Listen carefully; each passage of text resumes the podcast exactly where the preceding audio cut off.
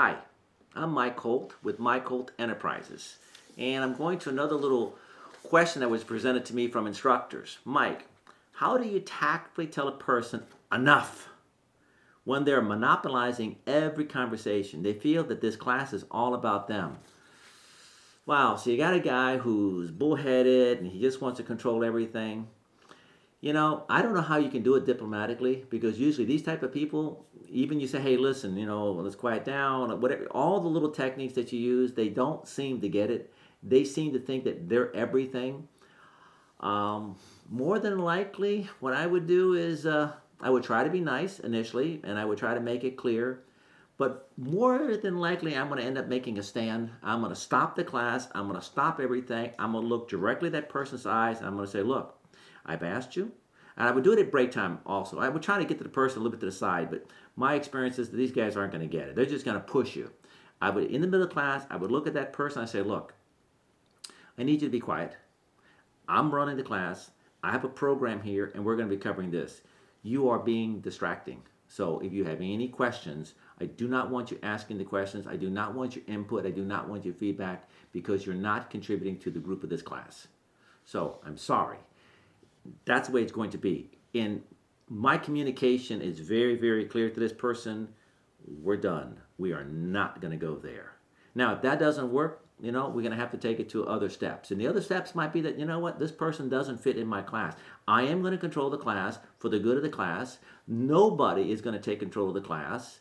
And we're going to have to figure out a way. That person is going to be in the class, is going to work under my rules, or they're not going to be in the class. But the most important thing when you're trying to manage somebody who is really testing you is to make it clear up front. Now, I'll tell you a little story. My daughter is a teacher at, uh, at a university teaching stress management, and I came in as a guest.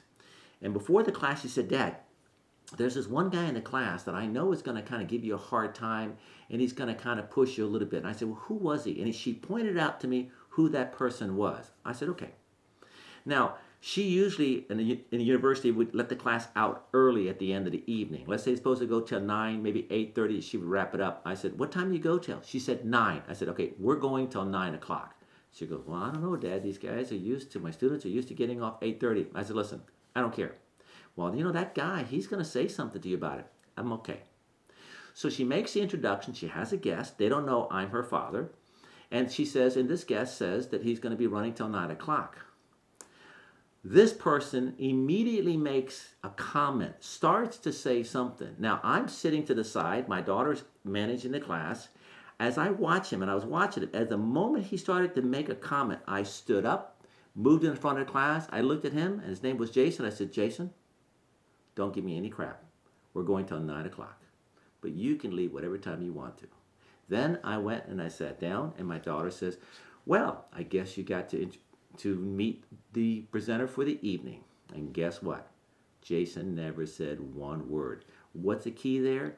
The key is to take control of the class and take control of these people immediately. You don't allow it to get to the point that you're getting frustrated because at that point, it's very difficult to gain back control. So the key here is get control immediately, maintain control. But when I say maintain control, I don't mean being a dictator. I mean you really care about these individuals and you're doing all you can, and they know that. Hopefully that helps you out a little bit in managing those that just won't stop. God bless.